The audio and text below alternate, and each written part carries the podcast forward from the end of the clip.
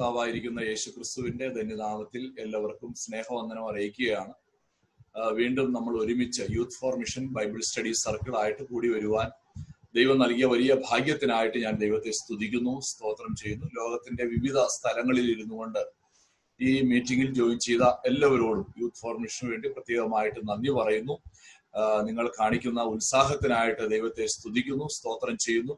ദൈവം നിങ്ങൾ എല്ലാവരെയും ധാരാളമായിട്ട് അനുഗ്രഹിക്കട്ടെ എന്ന് പ്രത്യേകമായിട്ട് പ്രാർത്ഥിക്കുകയും ആശംസിക്കുകയും ചെയ്യുകയാണ്. കഴിഞ്ഞതിന്റെ മുന്നിലത്തെ ആഴ്ച നാം ദാനിയൽ പ്രവചനം ഒന്നാമത്തെ അധ്യായമാണ് ചിന്തിച്ചത്. കഴിഞ്ഞ ആഴ്ച നാം വെളിപ്പാട് പുസ്തകം ഒന്നാം അധ്യായത്തിൽ നിന്ന് ചിന്തിപ്പാനായിട്ടിടയായി ഇന്ന് നാം ദാനിയലിന്റെ പുസ്തകം രണ്ടാം അധ്യായത്തിലേക്ക് കടന്നു പോവുകയാണ്. ദാനിയലിന്റെ പുസ്തകം ഒന്നാം അധ്യായം നമ്മൾ പഠിച്ചപ്പോൾ അവിടെ ദാനിയലിന്റെ ചരിത്രവുമായി ബന്ധപ്പെട്ട അനേക കാര്യങ്ങൾ ദാനിയൽ എടുത്തതായ നിലപാടുകൾ നമുക്ക് കാണുവാനായിട്ട് കഴിഞ്ഞു. ഇന്ന് നാം ദാനിയൽ പ്രവചനത്തിന്റെ രണ്ടാം അധ്യായത്തിലേക്ക് കടന്നു പോവുകയാണ്. നമ്മുടെ ജീവിതത്തിന് ഏറ്റവും അനുഗ്രഹകരമായ ഒരു പഠനമായിരിക്കും എന്ന് ഞാൻ വിശ്വസിക്കുന്നു. അതിന് ദൈവം നമ്മ എല്ലാവരെയും സഹായിക്കട്ടെ എന്ന് പ്രത്യേകമായിട്ട് പ്രാർത്ഥിക്കുന്നു. ദാനിയൽ പ്രവചനം രണ്ടാം അധ്യായത്തെ നമുക്ക് വിളിക്കാൻ കഴിയുന്നത് God is a revealer of secrets ഈ ചാപ്റ്ററിന്റെ മെയിൻ കണ്ടന്റ് എന്ന് പറയുന്നത് രഹസ്യങ്ങളെ വെളിപ്പെടുത്തുന്നവനായ ഒരു ദൈവത്തെ കുറിച്ചാണ് ആ ദൈവത്തെ നമുക്ക് ഈ അധ്യായത്തിൽ ഉടനീളം കാണുവാനായിട്ട് സാധിക്കും. അല്പം ദീർഘമായിരിക്കുന്ന ഒരു അധ്യായമാണ് ദാനിയൽ പ്രവചനം രണ്ടാം അധ്യായം. മുഴുവൻ ഭാഗങ്ങളും ഇന്ന് നമ്മൾ ചിന്തിക്കുകയില്ല. ഇന്ന് ഏകദേശം പകുതിയോളം ചിന്തിക്കുവാനായിട്ട് താല്പര്യപ്പെടുകയാണ്. ദാനിയൽ പ്രവചനത്തിൽ ഈ രണ്ട് മുതൽ ഏഴ് വരെയുള്ളതായ അധ്യായങ്ങൾ പ്രത്യേകിച്ചും ജാതികളുടെ ഒരു സമയം കാലഘട്ടം എന്നുള്ളതാണ് ആ ഭാഗത്ത് നമുക്ക് പഠിക്കാനായിട്ട് കഴിയുന്നത്.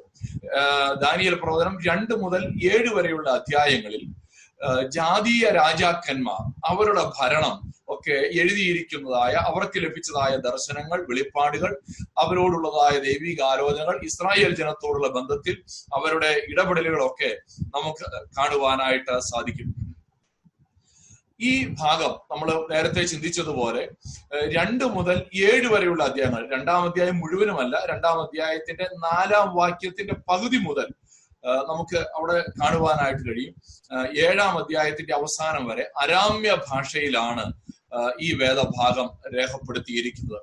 അതുകൊണ്ട് എന്തുകൊണ്ടാണ് കഴിഞ്ഞ ക്ലാസ്സിൽ എനിക്ക് തോന്നുന്നത് ആരോ ചോദിച്ചിരുന്നു എന്തുകൊണ്ടാണ് അത് അരാമ്യ ഭാഷയിൽ എഴുതിയിരുന്നത് എഴുതിയിരിക്കുന്നത് എഴുതിയിരിക്കുന്നത്? ഒരുപക്ഷെ അന്ന് ഏറ്റവും പോപ്പുലർ ആയിരിക്കുന്ന ഒരു ജാതീയ ഭാഷ എന്ന നിലയിലായിരിക്കാം. ഒരുപക്ഷെ ദാനിയൽ ആ ഭാഗങ്ങൾ പ്രത്യേകിച്ച് ജാതികളോടുള്ള ദൈവത്തിന്റെ ഇടപെടലാണ് ആ വേദഭാഗത്ത് പരാമർശിക്കുന്നത് എന്നുള്ളത് കൊണ്ട് തന്നെ അരാമ്യ ഭാഷയിൽ അത് എഴുതുവാനായിട്ട് ഇടയായി തീർന്നത് ലൂക്കോസിന്റെ സുവിശേഷം ഇരുപത്തിയൊന്നാം അധ്യായം. ഇരുപത്തിനാലാം വാക്യത്തിൽ യേശു കർത്താവ് തന്റെ വരവിനോടുള്ള ബന്ധത്തിൽ ഉപയോഗിച്ചിരിക്കുന്ന ഒരു പദപ്രയോഗമാണ് ജാതികളുടെ കാലം തികയുവോളം. The times of the gentiles ജാതികളുടെ കാലഘട്ടത്തെ കുറിച്ചുള്ളതായ ഒരു സൂചന നമുക്ക് അവിടെ കാണുവാനായിട്ട് കഴിയും. അത് തന്റെ അവസാന യേശുക്രിസ്തുവിന്റെ രണ്ടാമത്തെ വരവിനോടുള്ള ബന്ധത്തിലാണ് ലൂക്കോസിന്റെ സുവിശേഷം ഇരുപത്തിയൊന്നാം അധ്യായത്തിൽ രേഖപ്പെടുത്തിയിരിക്കുന്നത്. എന്നാൽ അതേപോലെ തന്നെയുള്ള പഴയ നിയമത്തിന്റെ പഴയ നിയമത്തിൽ പ്രത്യേകിച്ച് ദാനിയൽ പ്രവചനത്തിൽ അത്തരത്തിലുള്ളതായ ഒരു കാലഘട്ടമാണ് ദാനിയൽ പ്രവചനം രണ്ടാം അധ്യായം മുതൽ ഏഴാം അധ്യായം വരെയുള്ള വേദഭാഗത്ത് വിവരിച്ചിരിക്കുന്നത്. ഇത്ര ശക്തമായി ദൈവം ആ വേദഭാഗം അവിടെ പഠിപ്പിക്കുകയാണ്. രണ്ട് മുതൽ ഏഴ് വരെയുള്ള അധ്യായങ്ങൾ നമ്മൾ പഠിക്കുമ്പോൾ നാം മനസ്സിലാക്കേണ്ട ഒരു കാര്യം. ഇവിടെ ഒരു പ്രത്യേക പാറ്റേണിലാണ് രണ്ട് മുതൽ ഏഴ് വരെയുള്ള അധ്യായങ്ങൾ രേഖപ്പെടുത്തിയിരിക്കുന്നത്. ഈ രണ്ട് മുതൽ ഏഴ് വരെയുള്ള അധ്യായങ്ങൾക്ക് ഒരു പൊതുവായ ഒരു ഘടന നമുക്ക് കാണുവാനായിട്ട് സാധിക്കും. ഒരു സ്ട്രക്ചർ ഒരു പ്രത്യേക സ്ട്രക്ചറിലാണ് അത് എഴുതിയിരിക്കുന്നത്. രണ്ടാമത്തെ അധ്യായം ഇന്ന് നമ്മൾ പഠിക്കാൻ പോകുന്ന അധ്യായത്തിൽ ഒരു വലിയ ബിംബത്തെ കുറിച്ച് ഒരു വലിയ ഇമേജ് അത് നാല് ജാതീയ രാജ്യങ്ങൾ ചെൻഡൈൽ നേഷൻസിനെ കുറിച്ചുള്ളതായ ഒരു പ്രവചനമായിട്ടാണ് രണ്ടാമത്തെ അധ്യായത്തിൽ നമുക്ക് പഠിക്കുവാനായിട്ട് കഴിയുന്നത്.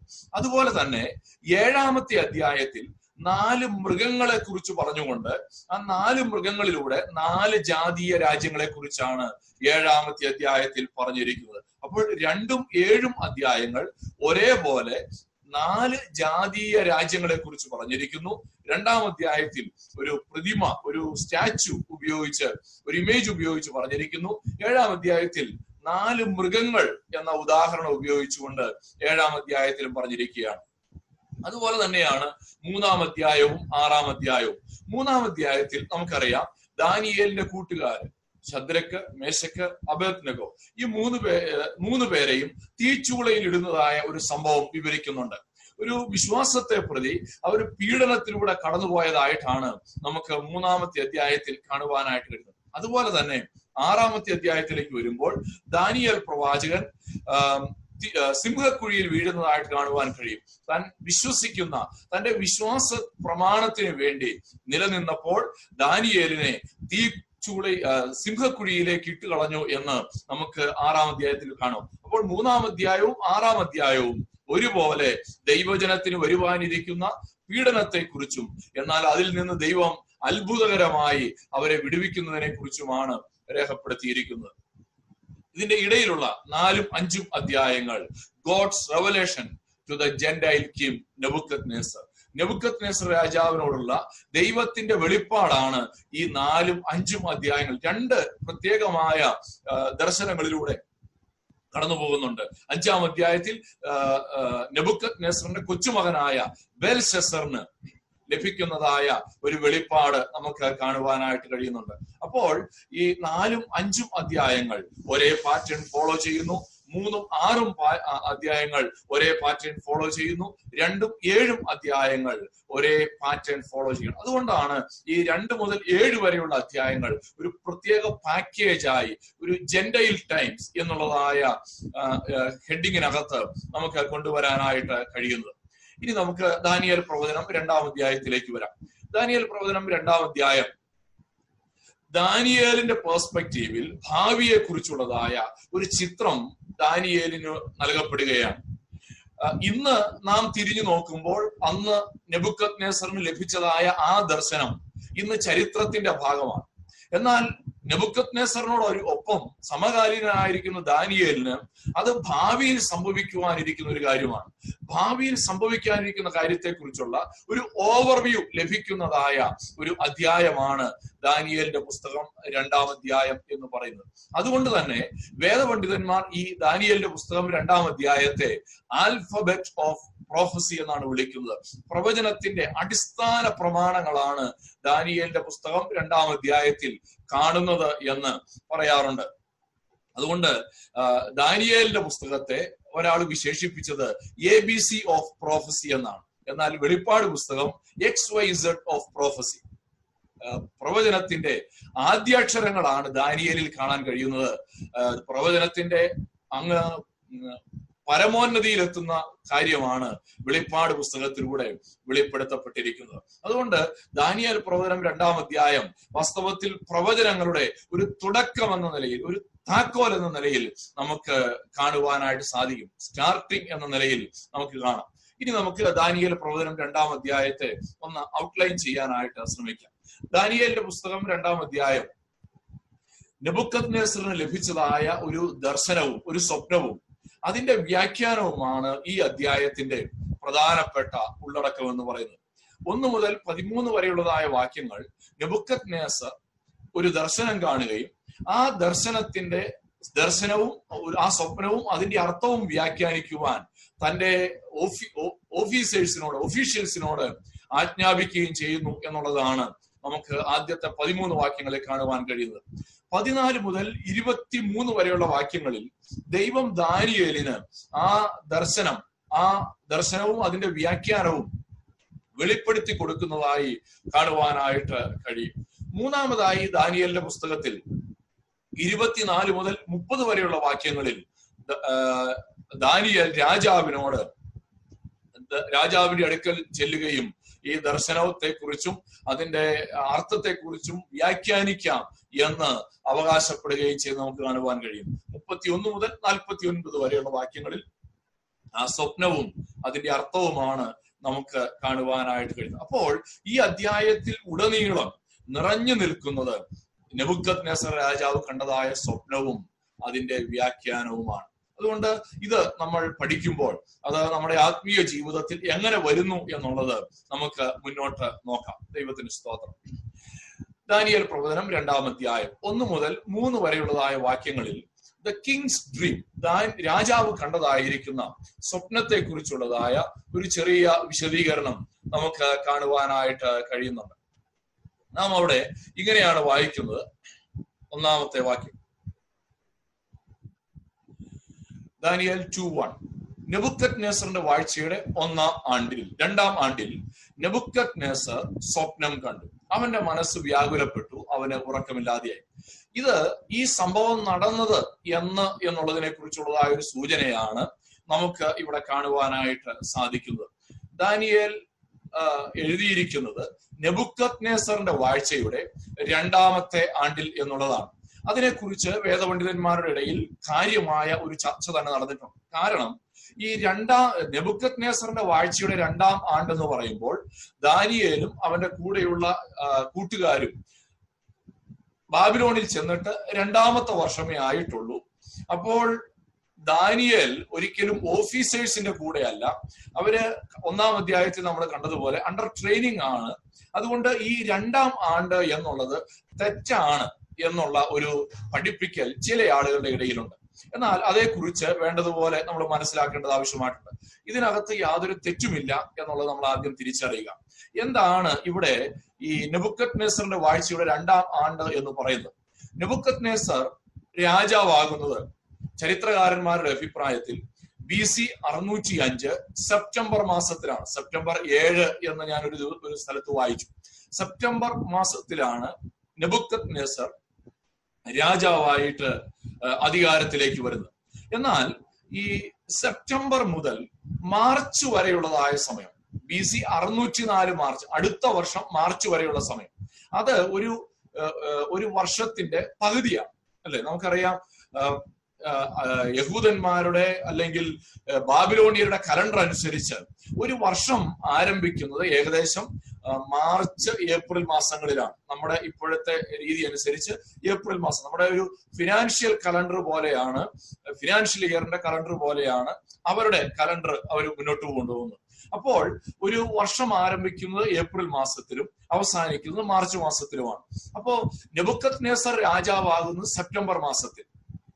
സെപ്റ്റംബർ മാസത്തിൽ നെബുക്കത് നെസർ രാജാവായി. എന്നാൽ ആ സെപ്റ്റംബർ മുതൽ മാർച്ച് വരെയുള്ള ദിവസങ്ങൾ മാസങ്ങൾ. അത് നെബുക്കത് നേസറിന്റെ വാഴ്ചയായിട്ടല്ല അവരുടെ രീതി അനുസരിച്ച് അവർ കണക്കാക്കുന്നത്. അവരുടെ രീതി അനുസരിച്ച് സെപ്റ്റംബർ മുതൽ മാർച്ച് വരെയുള്ള ആ ദിവസങ്ങൾ നെബുക്കത് നേസറിന്റെ പിതാവായ നെബോ പെലേസർ അദ്ദേഹത്തിന്റെ അക്കൗണ്ടിലാണ് ആ വർഷത്തെ ഉൾപ്പെടുത്തുന്നത് അതാണ് അവരുടെ ഒരു പ്രത്യേകമായ രീതി. അങ്ങനെയാണെങ്കിൽ നെബുക്കത് നേസറിന്റെ വാഴ്ചയുടെ ഒന്നാം ആണ്ട് എന്ന് പറയുമ്പോൾ ബി സി അറുന്നൂറ്റി നാല് മാർച്ച് മുതൽ മാത്രമാണ് ആരംഭിക്കുകയുള്ളൂ. The first year of Nebuchadnezzar is be C അറുന്നൂറ്റി നാല് മുതൽ അറുന്നൂറ്റി നാല് മുതൽ അറുന്നൂറ്റി മൂന്ന് ഏപ്രിൽ ടു മാർച്ച് ആയിട്ട് വരും. അതായത് അറുന്നൂറ്റി അഞ്ചിൽ ദാനിയലും അവന്റെ കൂട്ടുകാരും ബാബിലോണിൽ ചെല്ലുന്നു. അറുന്നൂറ്റി അഞ്ചിൽ അവരെ ട്രെയിനിങ്ങിന് ജോയിൻ ചെയ്യുന്നു. അറുന്നൂറ്റി നാലാകുമ്പോൾ അവർ ഒരു വർഷം പൂർത്തിയാക്കുന്നു അറുന്നൂറ്റി മൂന്നാകുമ്പോൾ അവർ രണ്ടു വർഷം പൂർത്തിയാകുന്നു. നെബുക്കത് നേസറിന്റെ രണ്ടാമത്തെ വാഴ്ച വർഷം എന്ന് പറയുമ്പോൾ അറുന്നൂറ്റി മൂന്ന് മുതൽ അറുന്നൂറ്റി രണ്ട് വരെയാണ്. അപ്പോഴേക്കും അവർ മൂന്ന് വർഷത്തെ പഠനം പൂർത്തീകരിച്ചു. അവരെ നെബുക്കത് നേസർ രാജാവ് തന്റെ ഒഫീഷ്യൽസിന്റെ കൂടെ കൂട്ടി എന്നുള്ളത് നമുക്ക് മനസ്സിലാക്കാനായിട്ട് കഴിയും. സ്വാഭാവികമായും ആ വർഷം ദാനിയൽ ദാനിയേലിന്റെ മൂന്നാമത്തെ വർഷം. അതായത് അവരുടെ ഗ്രാജുവേഷൻ കഴിഞ്ഞ മൂന്ന് വർഷത്തെ ട്രെയിനിങ് കഴിഞ്ഞു. ഗ്രാജുവേഷൻ കഴിഞ്ഞ് അവർ അഡ്മിനിസ്ട്രേറ്റീവ് സർവീസിലേക്ക് ജോയിൻ ചെയ്ത് കഴിഞ്ഞു എന്നുള്ളത് നമുക്ക് കാണാനായിട്ട് കഴിയും. അതുകൊണ്ട് ഇതിനകത്ത് തെറ്റുകളില്ല എന്നുള്ളത് ഒന്ന് ചൂണ്ടിക്കാണിക്കാനായിട്ട് ആഗ്രഹിക്കുകയാണ്. ഈ ചില ആളുകളൊക്കെ ബൈബിളിനെ വിമർശിക്കുമ്പോൾ ഇതൊക്കെ ഒരു വിമർശനമായിട്ട് ചൂണ്ടിക്കാണിക്കാറുണ്ട്. അതുകൊണ്ടാണ് ഞാൻ ഒരു അല്പസമയം അവിടെ എടുത്ത് അത് വിശദീകരിക്കുവാനായിട്ട് ശ്രമിച്ചത്. അപ്പോൾ നെബുക്കത് നെസർ രാജാവിന്റെ വാഴ്ചയുടെ രണ്ടാമത്തെ ആണ്ടിലാണ് ഈ സ്വപ്നം നെബുക്കത് നെസർ കണ്ടത് എന്ന് നമുക്ക് ഇവിടെ മനസ്സിലാക്കുവാനായിട്ട് കഴിയും. എന്നാൽ ഈ സ്വപ്നം കണ്ടു കഴിഞ്ഞപ്പോൾ ആ സ്വപ്നത്തെ കുറിച്ച് മനസ്സിലാക്കുവാനായിട്ട് നബുക്കത്നേസർ തന്റെ രാജ്യത്തുള്ളതായ മന്ത്രവാദികളെയും ആഭിചാരകന്മാരെയും ക്ഷുദ്രക്കാരെയും കൽതയരെയും വിളിപ്പാൻ രാജാവ് കൽപ്പിച്ചു. അവർ വന്ന് രാജസനിൽ നിന്നു. ആ കാലഘട്ടത്തിൽ രാജാവിന് ഒരുപാട് ഒഫീഷ്യൽസ് ഉണ്ട്. അവർ സപ്പോർട്ടിംഗ് സ്റ്റാഫ് ഇല്ലേ? ഇന്ന് നമ്മൾ മന്ത്രിമാർക്കൊക്കെ സപ്പോർട്ടിംഗ് സ്റ്റാഫ് ഉണ്ട് എന്ന് പറയുന്നത് പോലെ. അന്ന് രാജാവിന് ഇൻസ്ട്രക്ഷൻസ് കൊടുക്കുവാൻ രാജാവിന് അഡ്വൈസസ് കൊടുക്കുവാനായിട്ട് ഒരുപാട് പേരുണ്ട്. അതുപോലെ അവിടെ നെബുക്കത് നെസറിന്റെ കൂടെ ഉണ്ടായിരുന്ന ഗ്രൂപ്പാണ് നാല് ഗ്രൂപ്പുകളെ കുറിച്ച് അവിടെ പറയുന്നത്. ഒന്ന് മജീഷ്യൻസ് മന്ത്രവാദികൾ എന്നാണ് മലയാളത്തിൽ അത് ട്രാൻസ്ലേറ്റ് ചെയ്തത് എന്നാൽ അതിനെക്കുറിച്ച് പറയുന്ന സ്കോളേഴ്സ് ഹു കുഡ് റൈറ്റ്സ് അതാണ് കുറച്ചുകൂടെ ശരിയായ അർത്ഥത്തിൽ നമുക്കത് മനസ്സിലാക്കുവാനായിട്ട് കഴിയുന്നത്. രണ്ടാമത്തെ ഗ്രൂപ്പാണ് enchanters communicate with the dead അവർ മരിച്ചവരുമായി ആശയവിനിമയം ചെയ്യുന്ന നിലയിലുള്ള നമ്മൾ ഈ ബാബിലോണിനെ കുറിച്ച് പഠിക്കുമ്പോൾ ഏറ്റവും കൂടുതൽ ആഭിചാരങ്ങൾ മന്ത്രവാദങ്ങൾ അല്ലെങ്കിൽ ലക്ഷണം നോക്കലുകൾ ഡിവിനേഷൻ ഇങ്ങനത്തെ കാര്യങ്ങളുടെ ഒരു കേന്ദ്രമായിട്ട് നമുക്ക് ബാബിലോണിനെ മനസ്സിലാക്കുവാനായിട്ട് സാധിക്കും. അതുകൊണ്ട് മരിച്ചവരുമായി കമ്മ്യൂണിക്കേറ്റ് ചെയ്യുന്ന ഒരു ഒരു രീതിയൊക്കെ അവിടെ ഉണ്ടായിരുന്നു. Sorcerers made use of spirits divination അല്ലെ ആത്മാക്കളെ വിളിച്ചു വരുത്തി സംസാരിക്കുക. അങ്ങനെയുള്ളതായ കാര്യങ്ങൾ നമുക്ക് കാണുവാനായിട്ട് കഴിയും. യഹസ്കേൽ പ്രവചനമൊക്കെ വായിക്കുമ്പോൾ ഇസ്രായേൽ മക്കളോട് അതിലൊന്നും ആശ്രയിക്കരുത് എന്ന് എസക്കിയൽ പ്രവാചകൻ ഈ പ്രവാസകാലത്ത് പ്രവചിച്ചതായ പ്രവാചകൻ പഠിപ്പിക്കുന്നതായി പ്രവചിക്കുന്നതായിട്ടൊക്കെ നമുക്ക് കാണുവാനായിട്ട് കഴിയും. അവരുടെ ഇടയിൽ ഉണ്ടായിരുന്ന ഒരു പ്രത്യേക രീതിയാണ് എന്റെ ഓർമ്മ എസക്കിയൽ പ്രവചനം ആഹ് ആഹ് ഇരുപത്തി മൂന്നിന്റെ ഇരുപത്തിമൂന്നാണെന്ന് തോന്നുന്നു. അവർ കരൾ നോക്കുക എന്ന് പറഞ്ഞൊരു സിസ്റ്റം അവർക്കുണ്ടായിരുന്നു. അതായത് ഒരു മൃഗത്തെ കൊന്ന് അല്ലെങ്കിൽ ഒരു ഒരു പക്ഷിയെ കൊന്ന് അതിന്റെ കരൾ എടുത്തു വെച്ചിട്ട് അത് അതിന്റെ വൈബ്ര നല്ല കൊന്നു കഴിഞ്ഞ് ഉടനെ വെക്കുമ്പോൾ അതിനൊരു ചൂടോടെ എടുത്തു വെക്കും. അപ്പൊ അതിനൊരു ചെറിയ വൈബ്രേഷൻ ഉണ്ടാവും. ആ വൈബ്രേഷൻ അനുസരിച്ച് അവർ ഡിസിഷൻസ് എടുക്കാനായിട്ട് ശ്രമിച്ചിരുന്നു എന്ന് എസ് എസക്കിയർ പ്രവചനം തന്നെ നമ്മളോട് സാക്ഷ്യപ്പെടുത്തുന്നുണ്ട്. മാത്രമല്ല നാലാമത്തെ കൂട്ടരാണ് ഖൽദയർ എന്ന് നമുക്ക് വായിക്കാനായിട്ട് കഴിയും. ചൽദിയൻസ് എന്ന് നമ്മൾ ഇംഗ്ലീഷിൽ വായിക്കും. വാസ്തവത്തിൽ ഈ കൽദയർ എന്ന ആ പ്രയോഗം കഴിഞ്ഞ ആഴ്ച എനിക്ക് തോന്നുന്നു കഴിഞ്ഞ ഒരു മുന്നത്തെ ആഴ്ച അതിനെക്കുറിച്ചൊരു ചോദ്യം ഉണ്ടായിരുന്നു. പൊതുവെ കൽദയർ എന്ന പദം കൊണ്ട് അർത്ഥമാക്കുന്നത് generally to the people who live in Mesopotamia Mesopotamia ഭൂപ്രദേശത്ത് താമസിക്കുന്ന ആളുകളെ പൊതുവായിട്ട് വിളിക്കുന്ന പേരാണ് കൽദയർ എന്ന് പറയുന്നത്. എന്നാൽ ഇവിടെ രാജാവ് കൽദയരെ വിളിച്ചു എന്ന് പറയുമ്പോൾ അതിനകത്തെ ആശയം അവർ അസ്ട്രോളജേഴ്സ് ആയിരുന്നു. അവർ ഈ അസ്ട്രോളജേഴ്സ് എന്ന് പറഞ്ഞാൽ നക്ഷത്രം നോക്കുന്നവർ. നമുക്കറിയാമല്ലോ ഇന്ന് ഒരുപാട് ആളുകൾ അങ്ങനെയുള്ള ആളുകളുണ്ട്. അവരെ ഒരു പണ്ഡിതന്മാരുടെ ഗ്രൂപ്പിലായിരുന്നു ഉൾപ്പെടുത്തിയിരുന്നത് എന്ന് മനസ്സിലാക്കാം. ഏൻഷ്യൻ ഫിലോസഫേഴ്സ് ആയിട്ട് നമുക്ക് ഈ കൽതയരെ കാണുവാനായിട്ട് കഴിയും. അപ്പോൾ ഈ നാല് ഗ്രൂപ്പിനെയാണ് നെബുക്കത് നെസർ രാജാവ് തന്റെ അടുക്കിലേക്ക് സ്വപ്നവും അതിന്റെ അർത്ഥവും വ്യാഖ്യാനിക്കുവാനായിട്ട് ക്ഷണിക്കുന്നത്. മൂന്നാമത്തെ വാക്യത്തിലേക്ക് വരുമ്പോൾ രാജാവ് അവരോട് ഞാൻ ഒരു സ്വപ്നം കണ്ടു. സ്വപ്നം ഓർക്കാഞ്ഞിട്ട് എന്റെ മനസ്സ് വ്യാകുലപ്പെട്ടിരിക്കുന്നു എന്ന് കൽപ്പിച്ചു. ഇവിടെ ഒരു പഠിക്കേണ്ട ഒരു വാക്ക് ഓർക്കാഞ്ഞിട്ട് എന്നുള്ളതായ മലയാള പദമാണ്. എന്നാൽ ഇംഗ്ലീഷ് ട്രാൻസ്ലേഷനിലേക്ക് നോക്കിയാൽ നമുക്ക് അങ്ങനെ ഒരു പദം അവിടെ കാണുവാനായിട്ട് സാധിക്കുകയില്ല. My spirit was troubled to know the dream ഈ ഓർക്കാഞ്ഞിട്ട് എന്നൊരു പദം അല്ല മൂലഭാഷയിൽ ഉപയോഗിച്ചിരിക്കുന്നത്.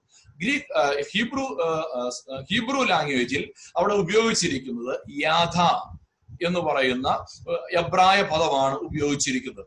ഈ രണ്ടാം അധ്യായത്തിന്റെ നാലാം വാക്യത്തിന്റെ പകുതി വരെ എബ്രായ ഭാഷയിലാണ് എഴുതിയിരിക്കുന്നത്. രണ്ടാം നാലാം വാക്യത്തിന്റെ പകുതി മുതലാണ് അരാമ്യ ഭാഷയിൽ എഴുതിയിരിക്കുന്നത്. അപ്പോൾ ആ യാഥ എന്ന പദത്തിന്റെ അർത്ഥം കോംപ്രഹെൻസ് അണ്ടർസ്റ്റാൻഡ് എന്ന് എന്ന ആശയത്തിലാണ് നമുക്ക് കാണാനായിട്ട് കഴിയുന്നത്. പക്ഷേ നെബുക്കത് നെസർ ഓർക്കാഞ്ഞിട്ട് എന്ന ആണ് മലയാളത്തിലേക്ക് അതിനെ ട്രാൻസ്ലേറ്റ് ചെയ്തത്.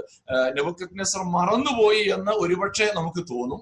എങ്കിലും നമ്മൾ പിന്നീട് പഠിക്കുമ്പോൾ അത് നെബുക്കത് നെസർ മറന്നതാകാൻ സാധ്യതയില്ല എന്നുള്ള ചില സൂചനകൾ നമുക്ക് പിന്നീട് കാണുവാനായിട്ട് സാധിക്കും. ഞാൻ അതിലേക്ക് പിന്നീട് വരാം.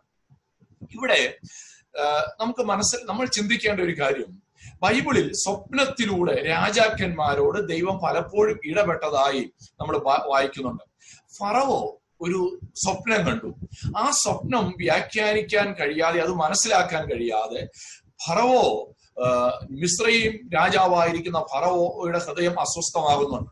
ആ സമയത്ത് യോസെഫ് ജോസഫ് കാരാഗ്രഹത്തിൽ കിടക്കുകയാണ്. പോത്തിഫറിന്റെ നിർദ്ദേശാനുസരണം ശിക്ഷയനുസരിച്ച് കാരാഗ്രഹത്തിൽ കിടക്കുകയാണ്.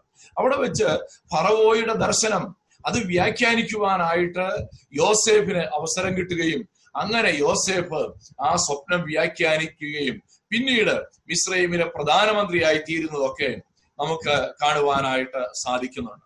അപ്പോൾ സ്വപ്നങ്ങളിലൂടെ ദൈവം ഫറവോയോട് ഇടപെട്ടിട്ടുണ്ട്. അബ്രഹാമിനോടുള്ള ബന്ധത്തിൽ നമ്മൾ ചിന്തിക്കുമ്പോൾ അബ്രഹാം തന്റെ ഭാര്യയായിരിക്കുന്ന സാറയെ സഹോദരി എന്നാണ് പരിചയപ്പെടുത്തിയത്. അങ്ങനെ പരിചയപ്പെടുത്തിയപ്പോൾ അഭിമേലേക്ക് സാറായെ പിടിച്ചുകൊണ്ടുപോയി. എന്നാൽ ദൈവം അഭിമേലേക്കിനോട് സ്വപ്നത്തിൽ ഇടപെട്ടു എന്നുള്ളത് നമുക്ക് ഉൽപ്പത്തി പുസ്തകം ഇരുപതാം അധ്യായം മൂന്നാമത്തെ വാക്യത്തിൽ കാണുവാനായിട്ട് കഴിയുന്നുണ്ട്. അപ്പോൾ ഇവിടെ നെബുക്കത് നെസറിനോട് ദൈവം സ്വപ്നത്തിൽ ഇടപെടുന്നു. അതുപോലെ തന്നെ ചരിത്രത്തിൽ നമുക്ക് അനേക സ്ഥലങ്ങളിൽ നമുക്ക് ആ നിലയിലുള്ള ഇടപെടലുകൾ നമുക്ക് കാണുവാനായിട്ട് കഴിയും. എന്നാൽ ആ ഇടപെടലിന്റെ ഫലമായി എന്ത് സംഭവിച്ചു? ഇവിടെ നമ്മൾ മനസ്സിലാക്കേണ്ട ഒരു കാര്യം നമ്മൾ ആദ്യം കണ്ടു ഒന്നാമത്തെ വാക്യത്തിൽ ഹി ബിക്കെയിം ട്രബിൾഡ് അവൻ അസ്വസ്ഥനായി വ്യാകുലപ്പെട്ടു എന്ന് നമുക്ക് ഒന്നാം വാക്യത്തിലും മൂന്നാമത്തെ വാക്യത്തിലും കാണുവാനായിട്ട് സാധിക്കുന്നുണ്ട്. അപ്പോൾ ഈ ദർശനത്തിന്റെ ഫലമായി നെബുക്കത് നെസർ രാജാവ് കടന്നു പോകുന്നതായ അനുഭവമാണ് നമ്മൾ ഇവിടെ നോക്കുന്നത്. ഒന്ന് നെബുക്കത് നെസർ രാജാവ് അസ്വസ്ഥനായി തീർന്നു ഹി ബിക്കെയിം ട്രബിൾഡ് എന്നുള്ളത് നമുക്ക് കാണുവാൻ കഴിയും. എന്നാൽ ഈ നെബുക്കത് നസർ രാജാവ് എത്ര വലിയവനാണ് എന്നുള്ളത് ചരിത്രത്തിലൂടെയും തിരുവഴുത്തിലൂടെയും നമുക്ക് പഠിക്കാനായിട്ട് കഴിയും. നെബുക്കത് നസറിനെ കുറിച്ച് നമുക്ക് പറയുന്നത് he was a great builder നാലാം അധ്യായം മുപ്പതാം വാക്യത്തിൽ നെബുക്കത് നസർ തന്നെ പറയുന്നുണ്ട് ഇത് ഞാൻ എന്റെ ധനമാഹാത്മ്യത്താൽ എന്റെ പ്രതാപ മഹത്വത്തിനായിട്ട് രാജധാനിയായി പണിത മഹതിയാം ബാബിലോൺ അല്ലയോ എന്ന് രാജാവ് പറഞ്ഞു തുടങ്ങി. എന്ന് പറഞ്ഞാൽ ആ കാലഘട്ടത്തിലെ വലിയ കൺസ്ട്രക്ഷൻസ് ഏറ്റവും വലിയ പണികൾ ഒക്കെ ചെയ്തതായിരുന്ന ഒരു വ്യക്തിയായിരുന്നു നെബുക്കത് നെസർ രാജാവ്.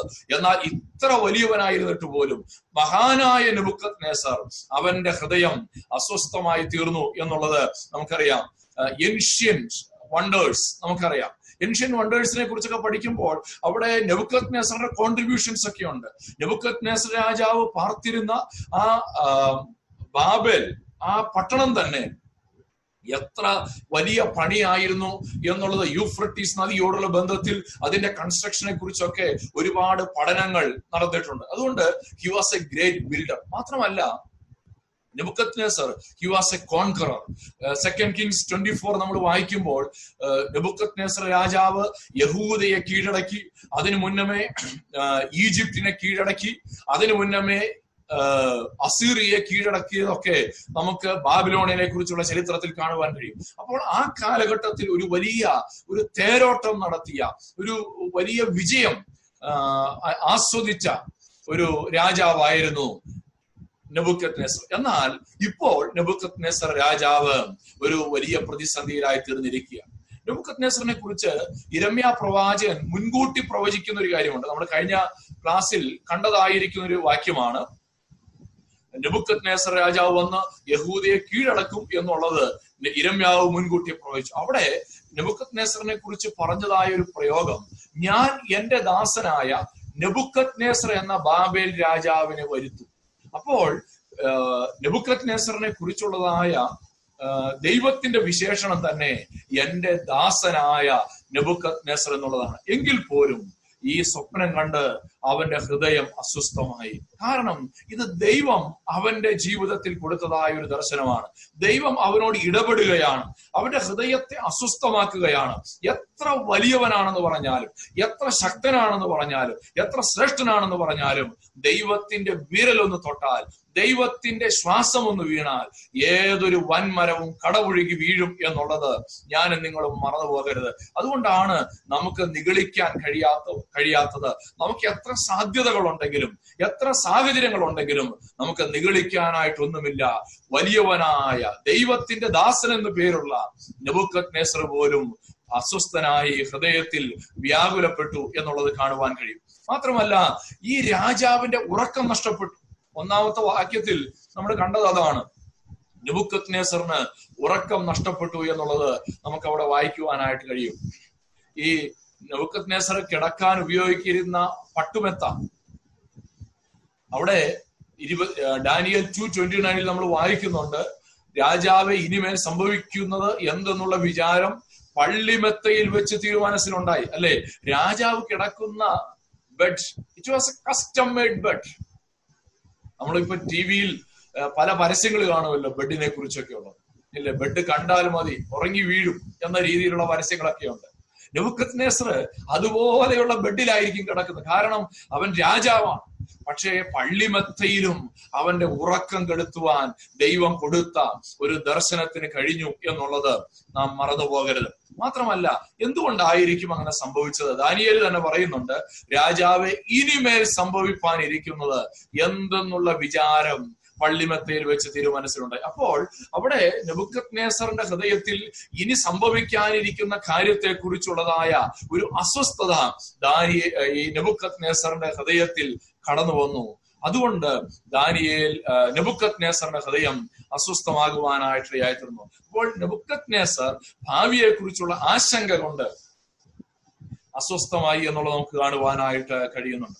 അപ്പോൾ മത്തായി എഴുതിയ സുവിശേഷം ആറാം അധ്യായത്തിലൊക്കെ നമ്മൾ വായിക്കുന്നുണ്ട് നിങ്ങൾ നാളെ ചൊല്ലി ഭാരപ്പെടേണ്ടതില്ല. നാളെ ചൊല്ലി വിഷമിക്കേണ്ടതില്ല എന്ന് നമുക്ക് അവിടെ കാണുവാനായിട്ട് കഴിയും. കുരിയലിനെ കുറിച്ച് അവിടെ പറയുന്നുണ്ട്. ആകാശത്തിലെ പറവുകളെ കുറിച്ച് അവിടെ പറയുന്നുണ്ട്. എല്ലാം കരുതുന്ന ഒരു ദൈവത്തെ കുറിച്ച് അവിടെ പറയുന്നുണ്ട്. എന്നാൽ നെബുക്കത് നേസർ അവൻ അവന്റെ ഹൃദയം അസ്വസ്ഥമായി എന്ന് നമ്മൾ വായിക്കും മാത്രമല്ല നെബുക്കത് നേസറിന്റെ മറ്റൊരു പ്രത്യേകത പന്ത്രണ്ടാമത്തെ വാക്യത്തിൽ നമ്മൾ കാണുന്നുണ്ട്. രാജാവ് ഈ സ്വപ്നത്തിന്റെ അർത്ഥം വ്യാഖ്യാനിക്കുവാൻ തന്റെ കൂടെയുള്ള ഒഫീഷ്യൽസിനോട് പറയുമ്പോൾ അവർക്ക് അതിന് കഴിയുന്നില്ല എന്ന് കാണുമ്പോൾ നെബുക്കത് നെസർ ബിക്കെയും ആംഗ്രി ഇത് ഹേതുവായിട്ട് രാജാവ് കോപിച്ചു അത്യന്തം ക്രുദ്ധിച്ചു. ബാബേലിലെ സകല വിദ്വാൻമാരെ നശിപ്പിപ്പാൻ കൽപ്പന കൊടുത്തു എന്ന് വേഴ്സ് ട്വൽവിൽ നമ്മൾ വായിക്കുന്നുണ്ട്. അപ്പോൾ നെബുക്കത് നെസർ രാജാവ് ഒരു വലിയ പ്രതിസന്ധിയിലായിരിക്കുകയാണ്. ഒരു സ്വപ്നം കണ്ടു അത് മനസ്സിലാക്കാൻ കഴിയാതെ ഹൃദയം അസ്വസ്ഥമായി. അത് ഗ്രഹിക്കാൻ കഴിയാതെ ഭാവിയെ കുറിച്ചുള്ള ആശങ്കകൾ ഹൃദയത്തിലുണ്ടായി ഉറക്കം നഷ്ടപ്പെട്ടു. മാത്രമല്ല ഇപ്പോൾ കോപിഷ്ടനായിരിക്കുകയാണ് ആരോ പറഞ്ഞിട്ടുണ്ട് അദ്ദേഹത്തെ വികാരം കീഴടക്കി. അതുകൊണ്ട് തന്നെ ഒരു കൊട്ടേഷൻ ഇങ്ങനെയാണ് വികാരം സിംഹാസനത്തിൽ ഇരുന്നാൽ വിവേകം കാൽച്ചുവട്ടിലിരിക്കും.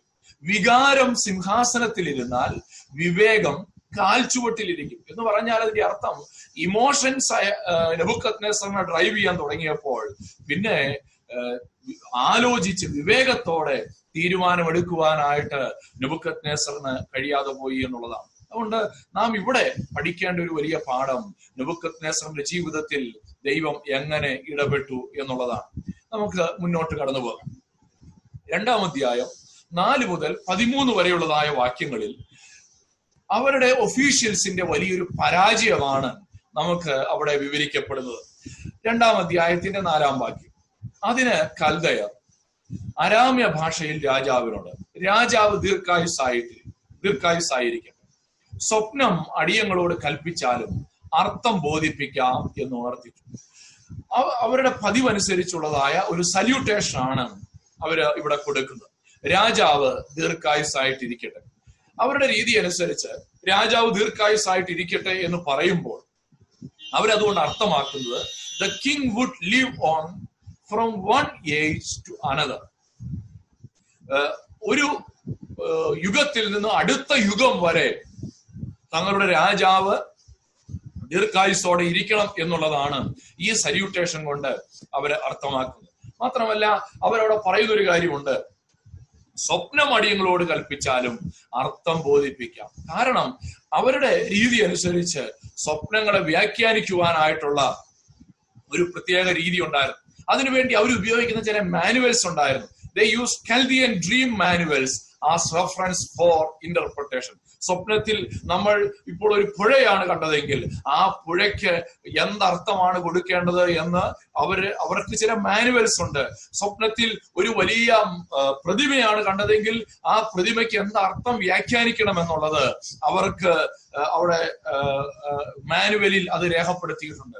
എന്നാൽ ഇവിടുത്തെ പ്രശ്നം സ്വപ്നം പറഞ്ഞു കൊടുത്തിട്ടില്ല എന്നുള്ളതാണ്.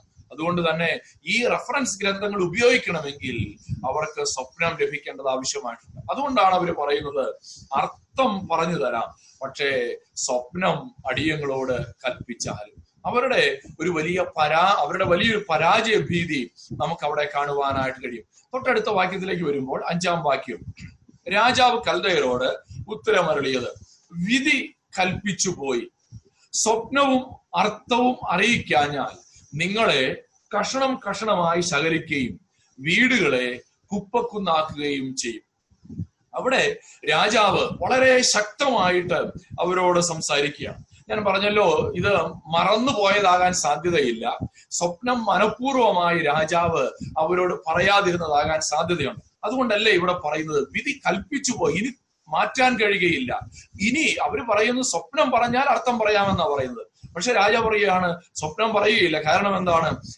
സ്വപ്നവും അർത്ഥവും അറിയിക്കണമെന്ന് വിധി കൽപ്പിച്ചു പോയി എന്നുള്ളത് കൊണ്ടാണ് അവരോട് വളരെ കർശനമായിട്ട് രാജാവ് ഇടപെടുന്നത്.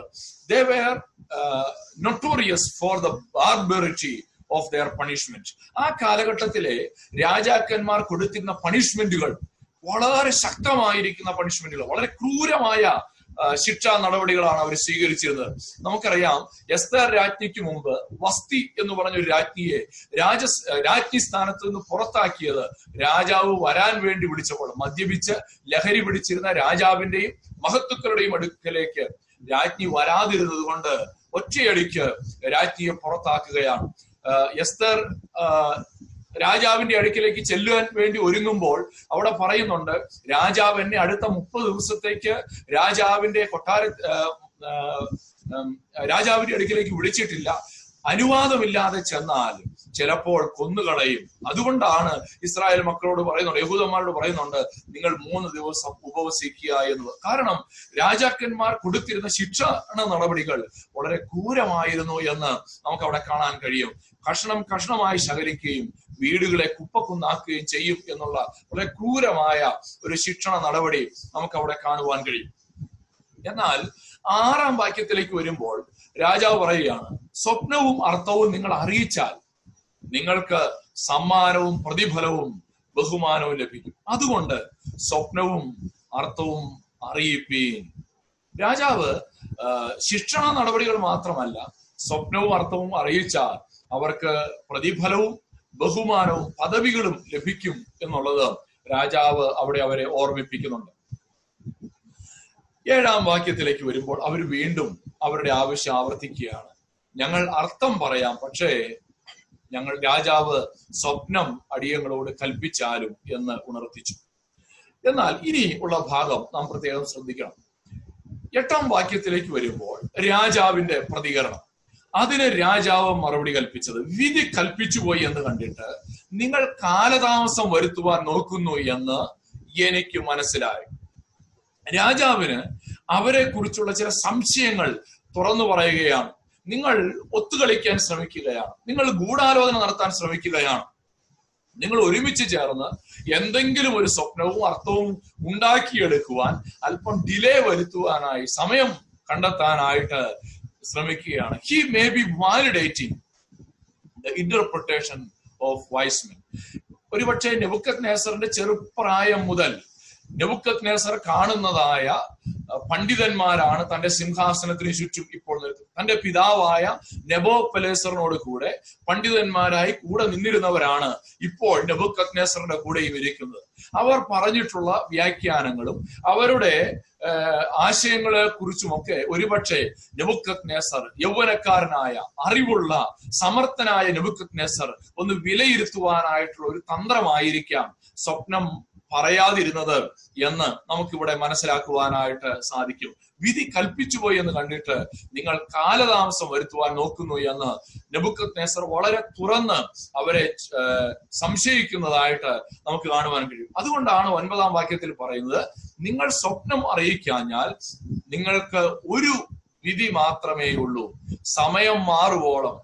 എന്റെ മുൻപിൽ വ്യാജവും പൊളിവാക്കും പറവാൻ നിങ്ങൾ യോജിച്ചിരിക്കുന്നു. സ്വപ്നം പറവിൻ. എന്നാൽ അർത്ഥം അറിയിപ്പാൻ നിങ്ങൾക്ക് കഴിയും എന്ന് എനിക്ക് ബോധ്യമാകും. അപ്പോൾ നെബുക്കത് നേസറിന് ഈ താൻ കണ്ടതായ സ്വപ്നത്തിന്റെ ശരിയായ അർത്ഥം അറിയണമെന്നുള്ള ഒരു ആഗ്രഹമുണ്ട് അതുകൊണ്ട് തന്നെ നെബുക്കത് നേസർ സ്വപ്നം പറയാൻ ജ്ഞാനമുള്ള ഒരുവന് മാത്രമേ ശരിയായി അതിന്റെ അർത്ഥവും വ്യാഖ്യാനിക്കാൻ കഴിയുകയുള്ളൂ എന്ന ആ ഒരു ബോധ്യമാണ് നെബുക്കത് നേസർ അവരുമായിട്ട് പങ്കുവെക്കുന്നത്. അതുകൊണ്ട് അദ്ദേഹം ആവശ്യപ്പെടുന്ന കാര്യം സ്വപ്നവും അർത്ഥവും വ്യാഖ്യാനിച്ചെങ്കിൽ മാത്രമേ നിങ്ങൾ പറയുന്നത് ശരിയാണെന്ന് എനിക്ക് ബോധ്യപ്പെടുകയുള്ളൂ. He doubts their honesty sincerity and capability ഇവിടെ നമുക്ക് ഇത് നെബുക്കത് നേസർ ഉപയോഗിച്ച ഒരു തന്ത്രമായിരുന്നു എന്ന് മനസ്സിലാകുവാൻ കഴിയുന്ന ഒരു വേദഭാഗമാണ്. അതുകൊണ്ട് തന്നെ നമുക്ക് അവിടെ ഉണ്ടായിരുന്ന ആ ജ്ഞാനികൾ എന്ന് അവകാശപ്പെട്ട മജീഷ്യൻ സോഴ്സറേഴ്സ് എൻചാൻഡേഴ്സ് ആൻഡ് കൽദേൻസ് അവരുടെ അവരുടെ സിൻസിയറിറ്റി ഒക്കെ നെബുക്കത് നെസ് രാജാവ് ചോദ്യം ചെയ്തു എന്നുള്ളത് നമുക്ക് മനസ്സിലാക്കുവാനായിട്ട് കഴിയും. പത്താമത്തെ വാക്യത്തിലേക്ക് വരുമ്പോൾ കൽദേർ രാജസന്നിധിയിൽ ഉത്തരം ബോധിപ്പിച്ചു. അവരുടെ അവസാനത്തെ മറുപടിയാണ് നമുക്കിവിടെ കാണാൻ കഴിയുന്നത്. രാജാവിന്റെ കാര്യം അറിയിപ്പാൻ കഴിയുന്ന ഒരു മനുഷ്യനും ഭൂമിയിൽ ഇല്ല. എത്രയും മഹാനും ബലവാനുമായ ഏതൊരു രാജാവും ഇങ്ങനെയുള്ള കാര്യം ഒരു മന്ത്രവാദിയോടോ ആഭിചാരകനോടോ കൽതയനോടോ ഒരിക്കലും ചോദിച്ചിട്ടില്ല. അവരുടെ ഒരു വലിയ പരാതി ഇത് അസാധ്യമായിരിക്കുന്ന ഒരു കാര്യമാണ്. ഇത് അസാധ്യമായ കാര്യമാണ്. പതിനൊന്നാം വാക്യത്തിൽ പറയുകയാണ് രാജാവ് ചോദിക്കുന്ന കാര്യം പ്രയാസമുള്ളതാകും തിരുമുമ്പിൽ അത് അറിയിപ്പാൻ. ജഡവാസമില്ലാത്ത ദേവന്മാർക്കല്ലാതെ മറ്റാർക്കും കഴിയുകയില്ല. തങ്ങൾക്ക് കഴിയുകയില്ല എന്ന് അവർ തുറന്ന് സമ്മതിക്കുകയാണ്. ദേ അഡ്മിറ്റ് ദയർ ഫെയിലിയർ മാത്രമല്ല they claim that the request is impossible പ്രയാസമുള്ളതാകുന്നു എന്നാണ് നാം വായിക്കുന്നത് എങ്കിലും അത് അതുകൊണ്ട് അവർ അർത്ഥമാക്കിയത് അസാധ്യമാണ്. എന്നാൽ സാധ്യമാണ് ആർക്ക്? ജഡവി വാസമില്ലാത്ത ദേവന്മാർക്ക്. It is possible only for the supernatural beings ശരീരത്തിൽ വസിക്കുന്ന ശരീരത്തിന്റെ ലിമിറ്റേഷനുള്ള ഒരു സാധാരണ മനുഷ്യന് അസാധ്യമായ കാര്യമാണ് എന്ന് അവർ അഡ്മിറ്റ് ചെയ്യുകയാണ്. അപ്പോൾ ഇവിടെ നാം മനസ്സിലാക്കേണ്ടത് അതുകൊണ്ടാണ് രാജാവ് കോപിച്ചത് അവരെല്ലാം നശിപ്പിക്കുവാൻ രാജാവ് കൽപ്പന കൊടുത്തു എന്ന പന്ത്രണ്ടാം വാക്യത്തിൽ നമ്മൾ വായിക്കുന്നു. പതിമൂന്നാം വാക്യത്തിൽ അങ്ങനെ വിദ്വാൻമാരെ കൊല്ലുവാനുള്ള തീർപ്പ് പുറപ്പെട്ടു. അവർ ദാനിയേലിനെയും കൂട്ടുകാരെയും കൂടെ കൊല്ലുവാൻ അന്വേഷിച്ചു. ദാനിയേൽ അടക്കമുള്ള ജ്ഞാനികൾ കാരണം ദാനിയേലൊക്കെ ആ സമയത്ത് ഒഫീഷ്യൽസിന്റെ പാർട്ടാണ്. ഓഫീസ് ബിയറേഴ്സ് ആയിട്ട് മാറിക്കഴിഞ്ഞിരിക്കുന്നു. അതുകൊണ്ട് വിദ്വാൻമാരെ കൊല്ലുവാനുള്ള തീർപ്പ് പുറപ്പെട്ടു. ആ കൂട്ടത്തിൽ ദാനിയേലും അവരുടെ കൂട്ടുകാരും ഉൾപ്പെട്ടിരിക്കുക. ഇനിയുള്ള ഭാഗം നമുക്ക് വളരെ പ്രധാനമാണ്. ആ സമയത്ത് ദാനിയേൽ എങ്ങനെയാണ് പ്രതികരിച്ചത്? പതിനാല് മുതൽ ഇരുപത്തിമൂന്ന് വരെയുള്ള വാക്യങ്ങൾ. എന്തായിരുന്നു ദാനിയേലിന്റെ പ്രതികരണം എന്നുള്ളത് നമുക്ക് പഠിക്കാം. ദാനിയേൽ എങ്ങനെയാണ് ഈ സാഹചര്യത്തോട് പ്രതികരിച്ചത്? വാസ്തവത്തിൽ ഒരു വലിയ പ്രതിസന്ധിയിലാണ് ദാനിയേൽ നിൽക്കുന്നത്. ഒരു ജീവൻ നഷ്ടപ്പെടാകുന്ന ഒരുപക്ഷെ തന്റെ വിശ്വാസം തന്നെ ചോദ്യം ചെയ്യപ്പെടാവുന്ന ഒരു സാഹചര്യത്തിലുള്ള ദാനിയേലിന്റെ പ്രതികരണങ്ങളിലേക്ക് നമുക്കൊന്ന് കടന്നു പോകാം. ഒന്നാമതായി ദാനിയേൽ എങ്ങനെ പ്രതികരിച്ചു? പതിനാലാം വാക്യം. എന്നാൽ രാജാവിന്റെ അപ അകമ്പടി നായകനായി ബാബേലിലെ വിദ്വാൻമാരെ കൊന്നുകളയാൻ പുറപ്പെട്ട അരിയോക്കിനോട് ദാനിയേൽ ബുദ്ധിയോടും വിവേകത്തോടും കൂടെ ഉത്തരം പറഞ്ഞു പതിനഞ്ചാം വാക്യം. രാജസന്നിധിയിൽ നിന്ന് ഇത്ര കഠിന കൽപ്പന പുറപ്പെടുവാൻ സംഗതി എന്ത് എന്ന് അവൻ രാജാവിന്റെ സേനാപതിയായ അരിയോക്കിനോട് ചോദിച്ചു. അരിയോക്ക് ദാനിയേലിനോട് കാര്യം അറിയിച്ചു. ഇവിടെ നമ്മൾ ശ്രദ്ധിക്കേണ്ട ഒരു കാര്യം ദാനിയേൽ എന്തുകൊണ്ടാണ് ഇങ്ങനെ ഒരു കൽപ്പന വന്നത് എന്ന് അറിയാതെ ഇരിക്കുകയാണ്.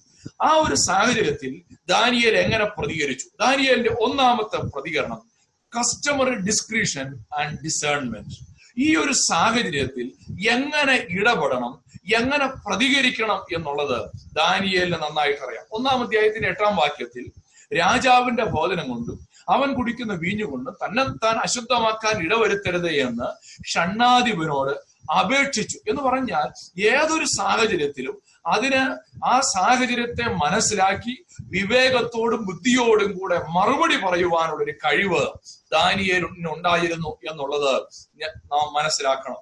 ഈ ഒരു സാഹചര്യത്തിൽ ഇങ്ങനൊരു കൽപ്പന പുറപ്പെടുവിക്കുമ്പോൾ കാര്യം എന്താണെന്ന് പോലും അറിയാത്ത ദാനിയേലിന്റെ ആ ബുദ്ധിയോടെയുള്ള പതിനാലാം വാക്യത്തിൽ നമ്മൾ വായിച്ചു ബുദ്ധിയോടും വിവേകത്തോടും കൂടെ ദാനിയേൽ പ്രതികരിക്കുകയാണ്.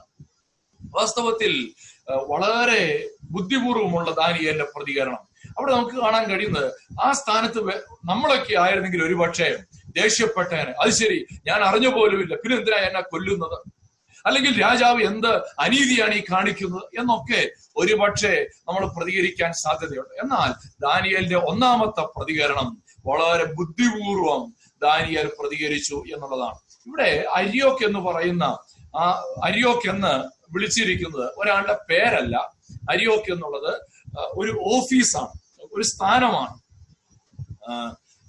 ഒരു ചീഫ് ഒഫീഷ്യൽ എന്നുള്ള രീതിയിലാണ് ആ പദം ഉപയോഗിച്ചിരിക്കുന്നത്. അപ്പോൾ ഒന്നാമത് ദാനിയേലിന്റെ പ്രതികരണം എന്ന് പറയുന്നത് വളരെ ജ്ഞാനത്തോടും ബുദ്ധിയോടും മറുപടി പറയുക എന്നുള്ളതാണ്. ഒരുപക്ഷെ നമ്മുടെ വിശ്വാസ ജീവിതത്തിലും ഇത് സമാനമായിരിക്കുന്ന ചോദ്യങ്ങളും സമാനമായിരിക്കുന്ന പ്രതിസന്ധികളും ഒക്കെ കടന്നു വരാൻ സാധ്യതയുണ്ട്. എന്നാൽ അത്തരം ഒരു സാഹചര്യത്തിന്റെ നടുവിൽ എനിക്കും നിങ്ങൾക്കും എങ്ങനെയായിരിക്കണം പ്രതികരിക്കേണ്ടത് എന്നുള്ളതിന് ദാനിയേൽ വളരെ നല്ലൊരു മാതൃകയാണ്. ദേഷ്യപ്പെടാം നിരാശപ്പെടാം അല്ലെങ്കിൽ വാവിട്ട് കരയാം. എന്നാൽ ദാനിയേൽ ഇതൊന്നുമല്ല ചെയ്തത്. ദാനിയേൽ വളരെ ബുദ്ധിയോടെ വളരെ തന്ത്രപൂർവം ദാനിയേൽ അവിടെ സംസാരിക്കുന്നത് നമുക്ക് കാണുവാനായിട്ട് സാധിക്കും. പതിനാറാമത്തെ വാക്യത്തിലേക്ക് വരുമ്പോൾ വേഴ്സ് സിക്സ്റ്റീൻ ദാനിയേൽ അകത്ത് ചെന്ന് രാജാവിനോട് തനിക്ക് സമയം തരയണമെന്നും താൻ രാജാവിനോട് അർത്ഥം അറിയിക്കാമെന്നും ബോധിപ്പിച്ചു. രണ്ടാമതായി ദാനിയൽ ചെയ്യുന്ന ഒരു കാര്യമാണ് നമുക്ക് അവിടെ കാണുവാനായിട്ട് കഴിയുന്നത്. ദാനിയൽ ദൈവത്തെ ആശ്രയിക്കുന്നു എന്നുള്ളതിന്റെ ഏറ്റവും നല്ല ഒരു തെളിവാണ് ദാനിയൽ രാജാവിന്റെ അടുക്കൽ ചെന്ന് ഇങ്ങനെ ഇങ്ങനൊരു റിക്വസ്റ്റ് പറയുന്നത്. തനിക്ക് സമയം തരണം. അപ്പോൾ ഇവിടെ ദാനിയൽ എന്താണ് അർത്ഥമാക്കുന്നത്? ദാനിയൽ പറയ ചിന്തിക്കുന്നത് ദൈവസന്നിധിയിൽ പ്രാർത്ഥിച്ചാൽ ദൈവം തനിക്ക് ഈ സ്വപ്ന സ്വപ്നത്തിന്റെ അർത്ഥം വ്യാഖ്യാനിക്കു സ്വപ്നവും അർത്ഥവും വ്യാഖ്യാനിക്കുവാൻ ദൈവം സഹായിക്കും എന്നുള്ളതായ ആ ഒരു വിശ്വാസമാണ് ദാനിയേൽ തന്റെ റിക്വസ്റ്റിലൂടെ അവിടെ വെളി- വെളിപ്പെടുത്തുന്നത്. നമ്മളൊരു കാര്യം മനസ്സിലാക്കണം. ദാനിയേൽ ഒരിക്കൽ പോലും വായിക്കാത്തൊരു ചരിത്രമാണ് സ്വപ്നം ലഭിക്കാതെ അതിന്റെ അർത്ഥം പറയുക എന്നുള്ളത്. ദാനിയേലിനെ സംബന്ധിച്ചിടത്തോളം ദാനിയേൽ വായിച്ചിട്ടുള്ള തിരുവെഴുത്തുകൾ. ദൈവം സ്വപ്നത്തിന്റെ അർത്ഥം വ്യാഖ്യാനിച്ചിട്ടുള്ളത് യോസേഫിനോടുള്ള ബന്ധത്തിലൊക്കെയാണല്ലോ. യോസേഫ് ഫറവോയുടെ സ്വപ്നത്തിന്റെ അർത്ഥം വ്യാഖ്യാനിച്ചു കൊടുത്തതായി ദാനിയേലിന് അറിയാം പക്ഷെ സ്വപ്നവും അർത്ഥവും ദൈവം പറഞ്ഞു കൊടുക്കും എന്നുള്ള ഒരു റെക്കോർഡും ദാനിയേലിന്റെ മുൻപിലില്ല. എങ്കിലും ദാനിയേൽ ദൈവത്തെ ആശ്രയിക്കുന്നു എന്നുള്ളതാണ്. ഇപ്പോൾ ഞാനതൊന്ന് മനസ്സിലാകാൻ വേണ്ടി ഒരു ഉദാഹരണം പറയാം. ദൈവം നമ്മളോട് പറയുകയാണ് നിന്റെ ആദ്യ ജാതനെ ദൈവത്തിന് യാഗം കഴിക്കുക എന്ന് ദൈവം നമ്മളോട് പറയുകയാണെന്ന് കരുതുക. നമ്മളോട് അങ്ങനെ ദൈവം പറഞ്ഞാൽ എങ്ങനെ ആയിരിക്കും നമ്മൾ പ്രതികരിക്കാൻ പോകുന്നത്? നമ്മുടെ പ്രതികരണം നമ്മൾ നമ്മുടെ നമുക്കറിയാം ദൈവം അബ്രഹാമിനോട് പറഞ്ഞു അബ്രഹാം എന്താ ചെയ്തത്? അപ്പൊ നമ്മൾ അബ്രഹാമിനെ കുറിച്ചുള്ള പ്രസംഗങ്ങളൊക്കെ കേട്ടിട്ടുള്ളത് കൊണ്ട് അബ്രഹാമിനെ അബ്രഹാം ഇസ്ഹാക്കിനെ മോറിയാമലയിലേക്ക് കൊണ്ടുപോയതുപോലെ നമ്മൾ നമ്മുടെ മകനെയും കൊണ്ട് മോറിയ മലയിലേക്ക് പോവുകയാണ്. മോറിയ മലയിൽ ചെന്നു യാഗപീഠമൊക്കെ ഒരുക്കി. അപ്പൊ ഒരുക്കുന്നതിന് മുമ്പ് ചോദിക്കുന്നുണ്ട് ബാല്യക്കാർ ചോദിക്കുന്നുണ്ട് ഇസാഖ് ചോദിക്കുന്നുണ്ട് മൃഗം എവിടെ? യാഗം കഴിക്കാനുള്ള മൃഗം എവിടെ? ദൈവം കരുതിക്കൊള്ളൂ അബ്രഹാം പറഞ്ഞു നമ്മളോട് നമ്മുടെ മകൻ ചോദിക്കുകയാണ് യാ മൃഗം എവിടെ? നമ്മൾ പറയുകയാണ് ദൈവം കരുതിക്കൊള്ളൂ. നമ്മൾ ചെല്ലുന്നു മോറിയാമലയുടെ മുകളിൽ ചെല്ലുന്നു യാഗപീഠമൊക്കെ ഒരുക്കി മകനെ യാഗപീഠത്തിൽ കിടത്തി കത്തിയെടുത്ത് ഉയർത്തിപ്പിടിച്ചു. ഇനി നമ്മൾ എന്തായിരിക്കും ചെയ്യാൻ പോകുന്നത്? ഇനി നമ്മൾ പ്രാർത്ഥിക്കാൻ പോകുന്ന പ്രാർത്ഥന എന്തായിരിക്കും? കർത്താവെ അബ്രഹാം ഇതുപോലെ ചെയ്തപ്പോൾ നീ എന്ത് ചെയ്തു? നീ അവനെ അവിടെ സ്റ്റോപ്പ് ചെയ്യിച്ചു. കാരണം അവന് വേണ്ടി ഒരു ആട്ടിൻകുട്ടിയെ പുറകിൽ കയറി. കാരണം നമുക്ക് പറയാനൊരു ചരിത്രം നമ്മുടെ വിശ്വാസത്തിന് ആധാരമായി ഭൂതകാലത്തിൽ ഒരു ചരിത്രമുണ്ട്. ഇനി ഇതായിരിക്കും ദൈവം ചെയ്യാൻ പോകുന്നത്. പക്ഷെ ദാനിയലിന്റെ മുൻപിൽ സ്വപ്നം കിട്ടിയാൽ അർത്ഥം വ്യാഖ്യാനിച്ചു കൊടുത്ത ദൈവത്തെ ദാനിയലിന് അറിയാം പക്ഷെ സ്വപ്നം അറിയാതെ സ്വപ്നവും അർത്ഥവും വ്യാഖ്യാനിച്ചു കൊടുത്ത ഒരു ദൈവത്തെ ദാനിയേൽ ഒരിക്കൽ പോലും ചരിത്രത്തിൽ വായിച്ചിട്ടില്ല. അത് അവിടെയാണ് ദാനിയേലിന്റെ വിശ്വാസത്തിന്റെ മഹത്വം നമുക്ക് കാണുവാനായിട്ട് സാധിക്കുന്നത്. ഗോഡ് കുഡ് ഡു എനിത്തിങ് ദൈവത്തിന് എന്തും ചെയ്യാൻ കഴിയും. ദൈവത്തിന് അസാധ്യമായത് ഒന്നുമില്ല എന്നുള്ള ആ ഒരു വലിയ ബോധ്യമാണ് ദാനിയേലിന്റെ ഹൃദയത്തിലുള്ളത്.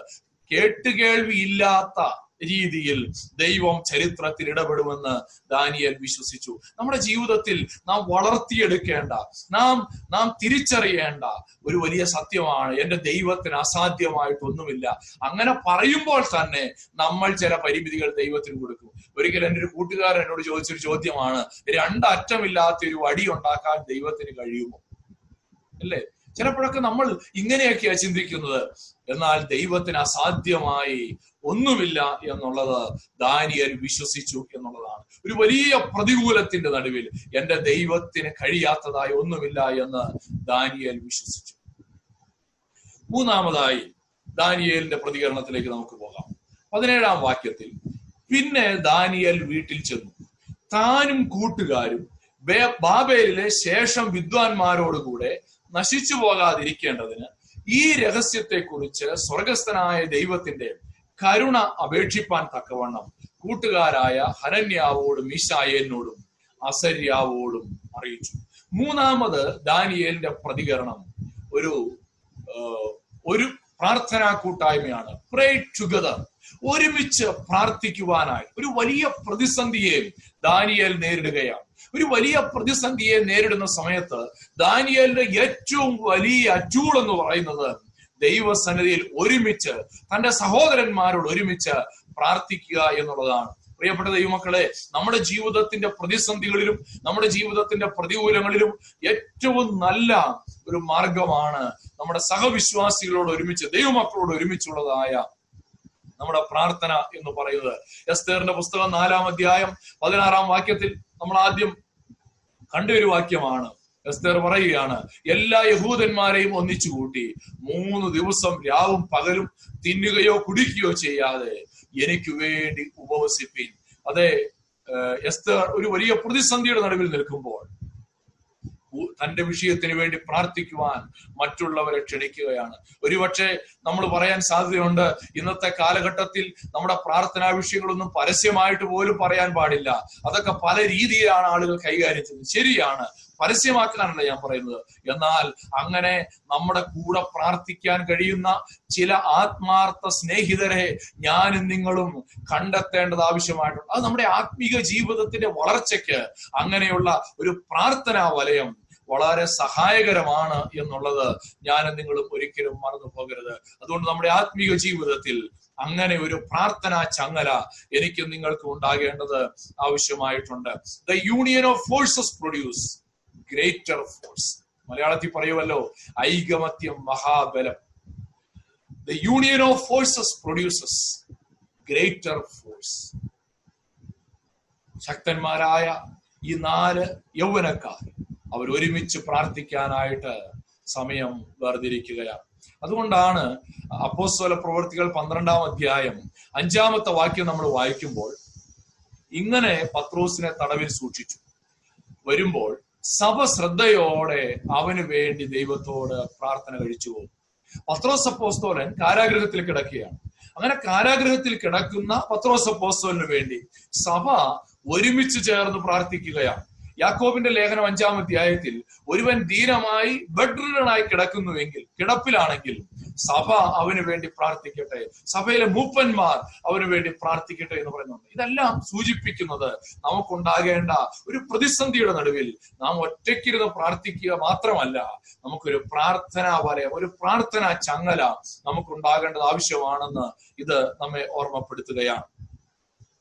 പത്തൊൻപതാമത്തെ വാക്യത്തിലേക്ക് വരുമ്പോൾ അങ്ങനെ ആ രഹസ്യം ദാനിയേലിന് രാത്രി ദർശനത്തിൽ വെളിപ്പെട്ടു. പ്രിയപ്പെട്ടവരെ ദാനിയേലിന്റെ ജീവിതത്തിൽ ദൈവം ആ രഹസ്യം വെളിപ്പെടുത്തി കൊടുക്കുകയാണ്. ഒരുമിച്ച് പ്രാർത്ഥിച്ച വിശ്വാസത്തോടെ പ്രാർത്ഥിച്ച ദാനിയേലിന് സ്വർഗത്തിലെ ദൈവം ആ ദർശനത്തെ വെളിപ്പെടുത്തി കൊടുത്തു. ഗോഡ് റിവീൽ ദാറ്റ് സീക്രട്ട് നാലാമതായി എന്തായിരുന്നു ദാനിയേലിന്റെ പ്രതികരണം? ഒരു വലിയ പ്രതിസന്ധിയുടെ നടുവിലും ദാനിയേലിന് സ്തോത്രം ചെയ്യാൻ കഴിഞ്ഞു. ഹി വാസ് പ്രൈസിങ് ഗോഡ് നാം അവിടെ വായിക്കുന്നു ദാനിയൽ സ്വർഗസ്ഥനായ ദൈവത്തെ സ്തുതിച്ചു പറഞ്ഞത്. തുടർന്ന് ഉള്ള വാക്യങ്ങൾ ഇരുപത് മുതൽ ഇരുപത്തിമൂന്ന് വരെയുള്ള വാക്യങ്ങളിൽ ദാനിയൽ ദൈവത്തെ സ്തുതിക്കുന്നത് നമുക്ക് കാണുവാനായിട്ട് കഴിയും. ദൈവത്തിന്റെ നാമം എന്നും എന്നേക്ക് സ്തുതിക്കപ്പെടുമാറാകട്ടെ. ജ്ഞാനവും ബലവും അവനുള്ളത് അല്ലോ. ദാനിയൽ ദൈവത്തെ സ്തുതിക്കുകയാണ്. എന്തുകൊണ്ടാണ് ദാനിയൽ ദൈവത്തെ സ്തുതിച്ചത്? For his wisdom and power ദൈവത്തിന്റെ ശക്തിയും ബലവും ദൈവത്തെ സ്തുതിക്കുവാൻ ദാനിയേൽ ഓർക്കുകയാണ്. മാത്രമല്ല ഇരുപത്തിയൊന്നാം വാക്യത്തിൽ ദാനിയേൽ ദൈവത്തെ സ്തുതിച്ചതിന്റെ മറ്റൊരു കാരണം അവിടെ കാണുന്നു.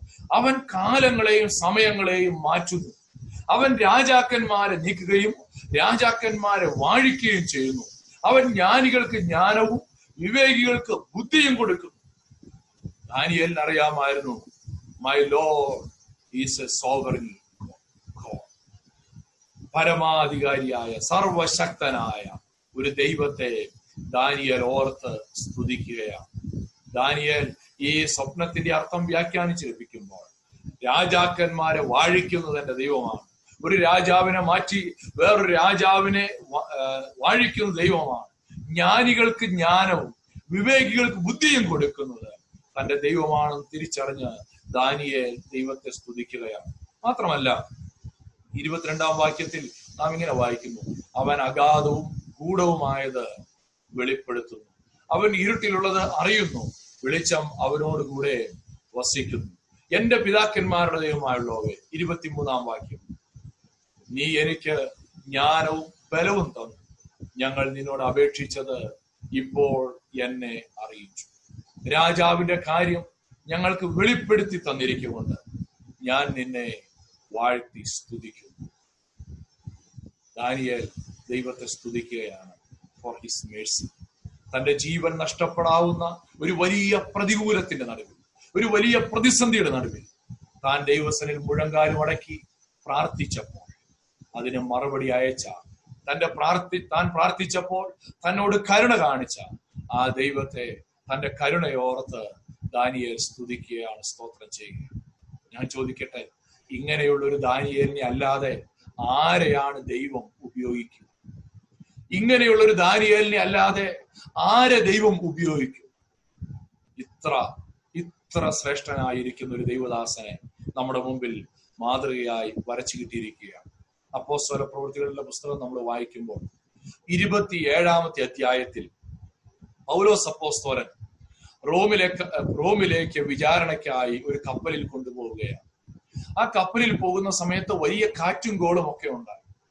വലിയ തിരമാലകൾ ഉണ്ടായി കപ്പൽ മുങ്ങുമാറാകുന്ന സാഹചര്യത്തിലൂടെ കടന്നു പോവുകയാണ്. എന്നാൽ ആ സാഹചര്യത്തിന്റെ നടുവിൽ എല്ലാവരും പ്രാണഭയത്തിലായിരിക്കുമ്പോൾ ദൈവസന്നിധിയിൽ സ്വർഗത്തിലെ ദൈവം ദൈവത്തിന്റെ ദൂതൻ പൗലോസ് അപ്പോസ്തോലിന് പ്രത്യക്ഷപ്പെടുകയാണ്. അവനോട് പറയുന്നു ഈ കപ്പലിലുള്ള ഒരു വ്യക്തിക്ക് പോലും യാതൊരു അപകടം വരികയില്ല. കുറച്ച് കപ്പൽ ചരക്കുകൾ ഗുഡ്സ് നഷ്ടപ്പെടും. പക്ഷെ ഒരു മനുഷ്യന്റെയും പ്രാണൻ അപകടത്തിലാവുകയില്ല. പിറ്റേ ദിവസം കപ്പൽ പ്രമാണിയോട് പൗലോസ് അത് വെളിപ്പെടുത്തുന്നു. പ്രിയപ്പെട്ട ദൈവമക്കളെ തന്റെ ഭക്തന്മാർക്ക് ചുറ്റും വേലി കെട്ടിക്കുന്ന ഒരു ദൈവമുണ്ട്. അവർ അപകടത്തിലാകുമ്പോൾ അവർ മുഴങ്കാലും അടക്കുമ്പോൾ അവരുടെ പ്രാർത്ഥനയ്ക്ക് വേണ്ടി സ്വർഗം തുറന്ന് ചെവി ചായിച്ച് പ്രാർത്ഥനയ്ക്ക് മറുപടി അയക്കുന്ന ഒരു ദൈവമുണ്ട്. ആ ദൈവത്തെയാണ് നാം വായിക്കുന്ന ഈ തിരുവചനം നമുക്ക് വെളിപ്പെടുത്തി തരുന്നത്. ദാനിയേൽ വളരെ മനോഹരമായി പ്രതികരിച്ചു. വിവേകത്തോടെ ഇടപെട്ടു. രണ്ടാമതായി ദാനിയേലിനെ കുറിച്ച് നമ്മൾ കണ്ടത്. ദാനിയേൽ വിവേകത്തോടെ ഇടപെട്ടു എന്ന് മാത്രമല്ല ദാനിയേൽ ദൈവത്തെ ആശ്രയിച്ചു. ഒരു സമയം രാജാവിനോട് ചോദിക്കുകയാണ്. ആ സമയത്തിനുള്ളിൽ ദൈവം തനിക്ക് വെളിപ്പെടുത്തി തരുമെന്നുള്ള വിശ്വാസമാണ് ദാനിയേലിന്റെ ആ പ്രതികരണത്തിന്റെ കാരണം. മൂന്ന് ദാനിയേൽ സഹോദരങ്ങളോട് ഒരുമിച്ച് പ്രാർത്ഥിച്ചു. ഒരു പ്രാർത്ഥന ചങ്ങല. അവന്റെ കൂട്ടായ്മ ബന്ധം അവിടെ വെളിപ്പെടുത്തപ്പെടുകയാണ്. ഒരു ഭക്തനും ഒരു ഭക്തനും ഒറ്റയ്ക്ക് ലോകം കീഴടക്കിയിട്ടില്ല.